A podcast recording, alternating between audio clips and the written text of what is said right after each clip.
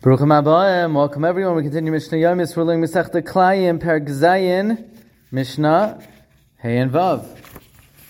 We just learned the opinion of Rabbi Yisrael Shimon that a person cannot answer something that doesn't belong to him. So now we have a new example of this from Rabbi Yossi Ma'is Echad Shazaras Kamar Shvius. There's a story about someone who planted his vineyard on Shvius. Uvamasal Fnei Rabbi Akiva, and the story came before Rabbi Akiva. The Amar, and he said, Ein Adam Mekadesh Davar She'ena Shalai. Somebody came and he planted their vineyard, Klayim, and Shvius. They planted grain in a vineyard. And Rabbi Akiva came along and said that a person cannot ask for something that doesn't belong to him because in the, in the year of Shemitah, the field does not belong to the owner, it belongs to everyone. And therefore he cannot answer the field. Mishnah Vav.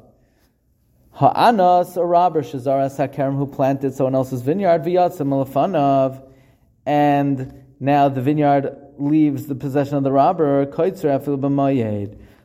the owner is allowed to harvest it even on might. In other words, even though you cannot uh, uproot um,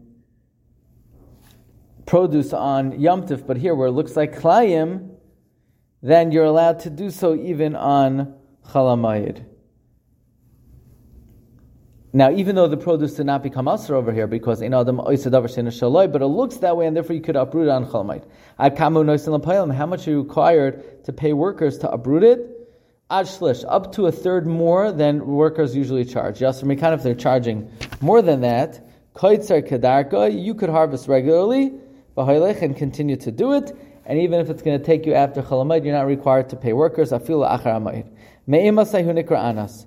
When is property considered the robbers so that he can answer the property that he plans Klayim. Misha Yishka, when the name of the original owner is forgotten, at that point in time, the property becomes the it becomes the property of the robber. Wishing everyone a wonderful day.